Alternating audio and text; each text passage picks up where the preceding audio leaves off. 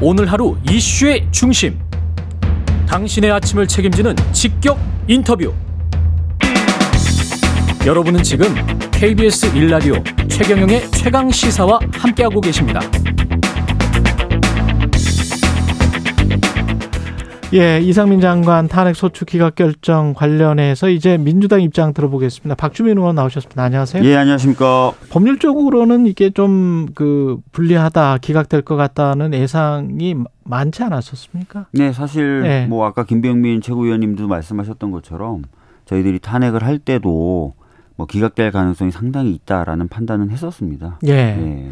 혹시 그래도 헌재 판결문 내용 중에 좀 반박하고 싶은 내용이나 뭐 이런 거는 있으세요? 음, 우선 그 전에 아, 좀 저희가 탄핵 심판을 청구했던 맥락도 좀 설명을 좀 예. 드리고 싶은데요. 예. 아시다시피 저희가 아, 이태원 참사가 있고 나서 사퇴를 촉구했지만 반응이 없었고 음. 아, 해임을 결의했지만 아무런 반응이 없었습니다. 아, 그런 상황에서 진상규명이 진행되는 과정에서도 저희들은 아, 현직 행안부 장관으로서 이상민 장관이 계속 앉아 있는 것이 장애가 될 것이라고 또 판단을 했던 부분이 있고요. 그래서 탄핵을 아, 로 들어갈 수밖에 없었다라는 말씀 좀 드리고요. 예. 어제 이제 그 결정을 좀 보면서 저는 상당히 좀 당황했습니다. 음. 어, 좀 굉장히 좀 장관의 역할 또 국가의 역할을 형식적으로 판단했다는 느낌을 받았어요. 음. 이 대표적인 게 이런 겁니다. 그러니까 이태원 참사가 있기 전에 거기에 굉장히 많은 사람들이 몰릴 것이다라는 보도가 있었고 그러면서 여러 가지 어떤 대비를 해야 된다는 보도가 있었지 않습니까? 예. 어, 헌재는 이렇게 판단했어요. 만약에 이제 그런 참사가 일어날 것이라고 예상됐었다면 그런 참사를 막기 위한 대비책이 적극적으로 나가야 될 장관의 임무가 인정될 수도 있다. 이런 전제를 깔면서도 예. 그 당시 있었던 그런 보도들은 그런 보도가 아니었다는 거예요. 음. 뭔가 대비를 해야 될 만한 또 대비를 해야 된다는 필요성이 있다는 그런 시그널 차원의 보도나 경고는 아니었다고 판단을 하더라고요. 예. 그럼 도대체 어느 정도의 경고나 음. 어느 정도의 사전적인 경험이 있어야 장관의 어떤 그런 안전 대비 의무가 발생하는지 굉장히 저는 의아스럽고요. 예. 그리고 재난 당시에도 뭐 굉장히 혼란스럽지 않습니까? 많은 국민들이 목도했다시피. 예. 그런데 각 부처에서 조금씩 조금씩 그래도 뭐라도 하고 있었다. 음. 그러니까 된 거다. 이렇게 판단을 한 거예요. 예. 그러니까 재난의 컨트롤 타워로서 행안부 장관을 재난안전법이 개정되면서 규정을 했잖아요. 그 의미가 사실상 헌재에게는 아무것도 없었던 겁니다. 아. 그래서 아까 김병민 최고위원이 무슨 어 장관이 탄핵됨으로써 뭐 음. 국정 공백 헌재 결정을 그렇게 존중하신다면요. 예. 그리고 그 헌재 결정을 그, 그대로 그냥 받아들이신다면요. 행안부 장관 굳이 필요 없어요. 어. 그 행안- 아까 말씀드렸던 것처럼 뭐 여기저기 혼란스럽고 막 하더라도 예. 여기저기서 조금씩 조금씩 뭘 하고 있으면 음. 장관이 뭐 있든 없든 별 의미가 없다는 거예요. 헌재 의미를 헌재 결정을 보면. 음. 근데 무슨 헌, 뭐 장관이 탄핵됐다고 해서 국정 공백이 생겨요. 예. 어. 최근에 논리 무슨 지금 갔더라도 뭐, 뭐 별일은 없었을 그러니까 것이다. 완전히 지금 그런 예. 그 논리가 된 거고 예. 사실 어제 제가 헌재에 도착해서 재판정에 들어가기 전에 예. 그 보수 단체들이 집회를 하더라고요. 예. 그러면서 이렇게 얘기해요. 이태원 참사에서 희생되신 분들은 자발적으로 거기 놀러 갔다가 돌아가신 거다. 근데 국가가 왜 책임지냐 이런 식의 발언을 해요. 음. 헌재의 입장이 사실 그분들의 얘기하고 크게 다를 바가 없는 거예요.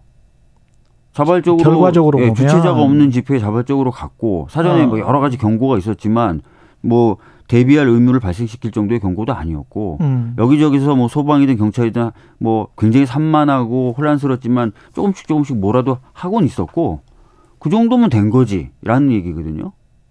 음. 그래서 저는 사실 어제 그 헌재 결정대로라면 이제 앞으로 국민들은 어디에 가실 때 음. 스스로 여기는 안전할까 아닐까 다 판단하셔야 되고 주체자가 있는지 없는지 다 판단하셔야 되고 음. 장관이 뭔가 어 컨트롤 타워로서 역할을 어할 할 만한 상황인지 아닌지 이런 거 다 판단하신 다음에 가셔야 될 것 같아요. 그러면 지금이라도 정치적이거나 도의적인 책임을 지고 장관이 자진 사퇴하거나 그럴 가능성은 전혀 없을까요? 저는 뭐 그럴 가능성이 있긴 있지만 네. 적다고 봅니다. 왜냐면은 지금 그 국민의힘 또는 어 대통령실 반응이 그런 반응이 아니잖아요. 음. 그러니까 결정을 보고 결정은 이렇게 나왔지만 결정에서도 분명히 그런 얘기는 했거든요. 참사 당시 대응이 미흡했다라는 라든지 이런 예. 것들은 계속 나와요. 그러면은 결정은 이렇게 나왔지만 미흡한 점이 있었기 때문에 이런 부분을 겸허히 받아들여서 이렇게 이렇게 하겠다라는 반응이 나와야 되는데 전혀 그런 반응이 안 나오고 있거든요. 예. 어, 뭐, 탄핵을 주도했던 세력이 뭐 이제 혹독한 무슨 시련을 당해야 될 것처럼만 어. 얘기를 하고 있어요. 그래서 이런 상황에서 무슨 장관이 스스로 사퇴하거나 또는 사퇴를 하도록 뭐 대통령실이나 대통령이 움직인다거나 기대하기 어렵겠죠. 예. 이태원 참사 특별법은 지금 추진을 하는 네, 거잖아요. 하고 있습니다. 예. 그거를 하면 뭐 달라지는 거는 뭐가 있을까요?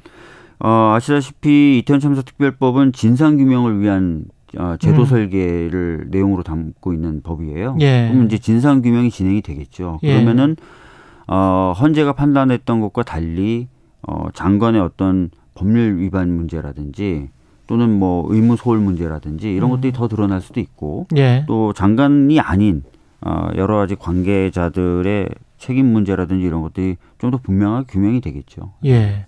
그리고 요- 요즘 민주당이 이슈가 많아서 네. 그 어제 재판장 그 이화영 경기부지사 네. 그거는 어떤 상황입니까? 이게 변호사 해임. 음, 저도 사실 어제 상황은 정확히 모르겠는데요. 예. 최근에 있었던 일들은 제가 이제 듣기로는 어, 검찰이 여러 가지 어, 부수적인 사건들을 가지고 이화영 어, 부지사 측을 굉장히 압박을 했었고 음. 아, 이런 어떤 수사에 의해서 이제 신경, 신경의 변화, 그러니까 어떻게 보면 타협 또는 회유죠. 회유를 대북 송금 말고 다른 사건들. 여러 가지 사건으로요. 네. 그래서 어 사실과 다른 발언을 좀 하려고 했었던 그런 상황이었는데 그런 상황에 대해서 이제 그 부인 등으로부터 여러 가지 어떤 그런 어 문제 제기라든지 이런 것들이 있어 왔고 예. 그 과정에서 이 변호사가 잘못된 역할을 해서 이제 이하영 어, 전 부지사가 잘못된 생각을 하게 된 것 아니냐라는 좀 논란이 있었던 것 같습니다. 그러다 음. 보니까 이제 변호사의 해임 문제 이런 것들이 좀 거론이 됐었던 것 같아요. 어떻게 할 거라고 보세요? 이 문제는 대북 송금 사건은? 글쎄요, 뭐 지금 뭐 뚜렷한 물증이나 이런 것도 없는 상태에서 계속 수사를 끌고 가고 있고 예. 어, 이하영 부지사에 대해서는 지금 부지사 본인도 자필로 뭐 예. 호소를 하고 있고 부인도 호소를 하고 있는 게 어, 명백한 증거가 없는 상황에서 진술을 받아내기 위해서 굉장히 강한 압박을 가하고 있다는 것 아니겠습니까? 어, 이런 것들이 이미 이제 현출이 됐기 때문에 이화영 전 부지사의 진술의 신빙성 이런 것들이 굉장히 탄핵이 된 거지 않습니까? 예. 그래서 이 사건도 아마 다른 사건들과 마찬가지로 좀 흐지부지 되지 않을까 어, 어. 그런 생각을 가지고 있습니다. 구체적 예. 진술이 나올 가능성은 없다. 보고를 했다. 무슨 알았다. 이미 이미 뭐 예. 본인은 그런 취지의 발언을 한 것이 아닌데도 그렇게 오해되고 있다는 전 부지사의 아, 자필 편지가 음. 공개됐고 예. 부인의 경우에는 굉장히 강한 압박 속에서 지금 여러 가지 어. 어, 회유나 이런 것들이 이루어지고 있다는 것을 얘기했기 때문에 앞으로도 뭔가 다른 진술이 나오거나 이런 건 어렵지 않을까 이렇게 싶은데요. 예. 근데 관련해서 뭐 검찰이 정치권의 이야기이긴 합니다만은 체포동의안을 네. 제출할 거다 이재명 음. 대표에 대한 그러면은 그 투표를 해야 될 것이다. 아니면은 이재명 대표가 약속한 대로 구속영장 실질 심사를 받게 될 것이다. 이런 어떤 전망들 이런 거는 어 맞, 맞아요? 뭐 아시다시피 예. 혁신위에서 불체포 특권 포기를 좀 해야 된다라고 얘기하고 음. 또 의총이 그것을 받아서 저희들이 그렇게 하기로 했는데 예. 그것 훨씬 이전에 이재명 대표는 스스로 자기는 불체포 특권을 다 내려놓겠다고 얘기를 했어요. 음. 그렇기 때문에 최근에 뭐 혁신이라든지 또는 의총 결정을 어, 둘러싼 여러 뭐 얘기들이 오가곤 있지만 음. 그것과 상관없이 그것과 상관없이 예, 대표에 대해서는 만약에 회기 중에 영장 관련된 체포 동의안이 온다면, 온다면 그냥 표결 절차에 들어가더라도 어 대표의 뜻이 존중되겠죠. 아 예. 그리고 아마 뭐 지도부도 그렇고 여러 차례 아마 검찰을 상대로 공개적으로 발언을 했을 것 같아요. 이왕이면 회기 없을 때 해라. 뭐 자꾸 회기 있을 때 하냐. 음, 8월에 뭐 일정 정도 회기가 없는 기간도 있을 수도 있고 하니까 그럴 때 해라 그러면 할 거면 회기 없을 때 하면은 네. 구속영장 실질 심사를 그냥 받으면 그냥 되니까. 받으면 되니까요. 그런 얘기도 계속 하고 있어요. 예. 그러면 회기 있을 때 하면 불체포 특권 기명 투표를 지금 혁신위가 제안을 했잖아요. 네. 그게 이재명 대표에도 해당이 되는 겁니까? 아니면 어떻게 되는 건가요? 이게? 뭐 이게 혁신위가 지금 안을 낸 거고 예. 그것을 이제 의총 등을 통해서 이제 어떻게 받아들이느냐에 따라서 다른 문제가 다르겠죠. 그렇죠. 의총에서 예. 어이 왜 그렇게 하냐라고 예. 한다면은 혁신위가 안을 냈지만 안 된 거고 네. 뭐 그렇게 하자라고 하면은 이제 혁신이 안이 받아들여진 거니까 그렇게 진행이 되- 될 거라서 지금 뭐 이렇게 될 거다 저렇게 될 거다라고 말씀드리기는 어렵죠. 예. 의원님은 어떻게 생각하세요? 불체포 특권뿐만이 아니고 사실은 기명 투표에 관한 국민적인 요구는 있어 왔거든요. 왔어요. 거의 모든 정책들에 관해서 네. 왜 무기명 투표를 하는지 이해하지 못하겠더라고요. 저도. 음. 예. 그러니까 사실 불체포 특권 관련돼서 뭐 포기해야 된다는 얘기도 있었고 불체포 특권이 유지되더라도 기명으로 투표해야 된다는 얘기는 계속 있었고 예. 지금 여당인 국민의힘 쪽에서도 저희들을 공격할 때 그 얘기를 계속 굉장히 많이 했었거든요. 예. 그리고 당내에서 요즘에 목소리 내셨던 분들도 음. 뭐 예전에 그런 발언 하셨던 경우도 있었던 것으로 저는 기억을 하고요. 예. 사실 이게 이제 정치에 대해서 좀 더 책임을 지자, 불체포 특권 행사에 대해서 좀 더 책임을 지자라는 차원에서 나왔던 얘기예요. 예. 그러니까 그런 측면에서 긍정적인 부분이 있습니다. 반면에 음. 어, 불체포 특권 같은 경우에 좀 행사할 때 어, 본인의 어떤 신중한 판단 그리고 정말 자기 본심에 따른 판단이 좀 필요한 것 아니냐라고 해서 어, 무기명으로 투표했던 이유도 있는 거거든요. 예. 좀 고민을 많이 해야 되겠죠. 근데 다만 아까도 앞서서 어떤 패널 분이 그러시던데 예. 모든 걸 다 이재명 대표한테 유리하냐 불리하냐라 따지면 어떤 개혁도 못 해요. 그렇죠. 그래서 그렇죠. 그런 판단 기준에서 좀 벗어나서요. 예. 좀 장기적으로 봤을 때 어떤 식으로 제도가 바뀌는지가 아, 좀 판단 기준으로 좀 작용될. 필요가 있다고 예. 생각합니다. 원칙적으로는 예. 국회의원들이 어지간한 거는 다 기명 투표를 하는 게 맞지 않습니까? 기본적인 뭐 방향이죠. 어, 예. 혼자가 입법기관인데 네. 국민들이 그거 보고 다음에 또 찍어줄지 안 찍어줄지 그걸 결정을 해야 되는데 네.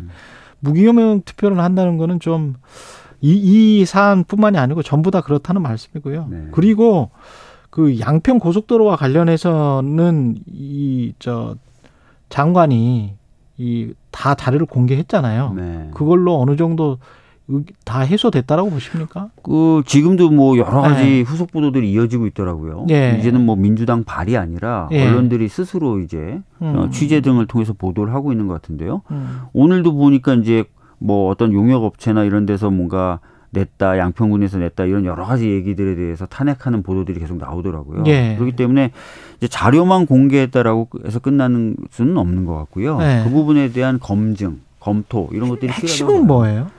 실제로 왜 갑자기 그렇게 노선이 변경됐느냐 예. 이 부분이겠죠. 왜 갑자기 그렇게 노선이 예. 변경됐느냐?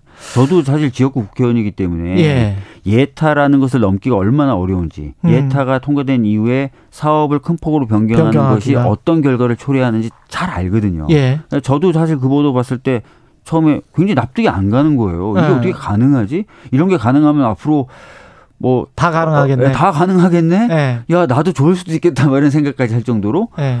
근데 참 이해가 안 되는 부분 많죠. 네. 여기까지 듣겠습니다. 민주당 박주민 의원이었습니다. 고맙습니다. 네, 감사합니다.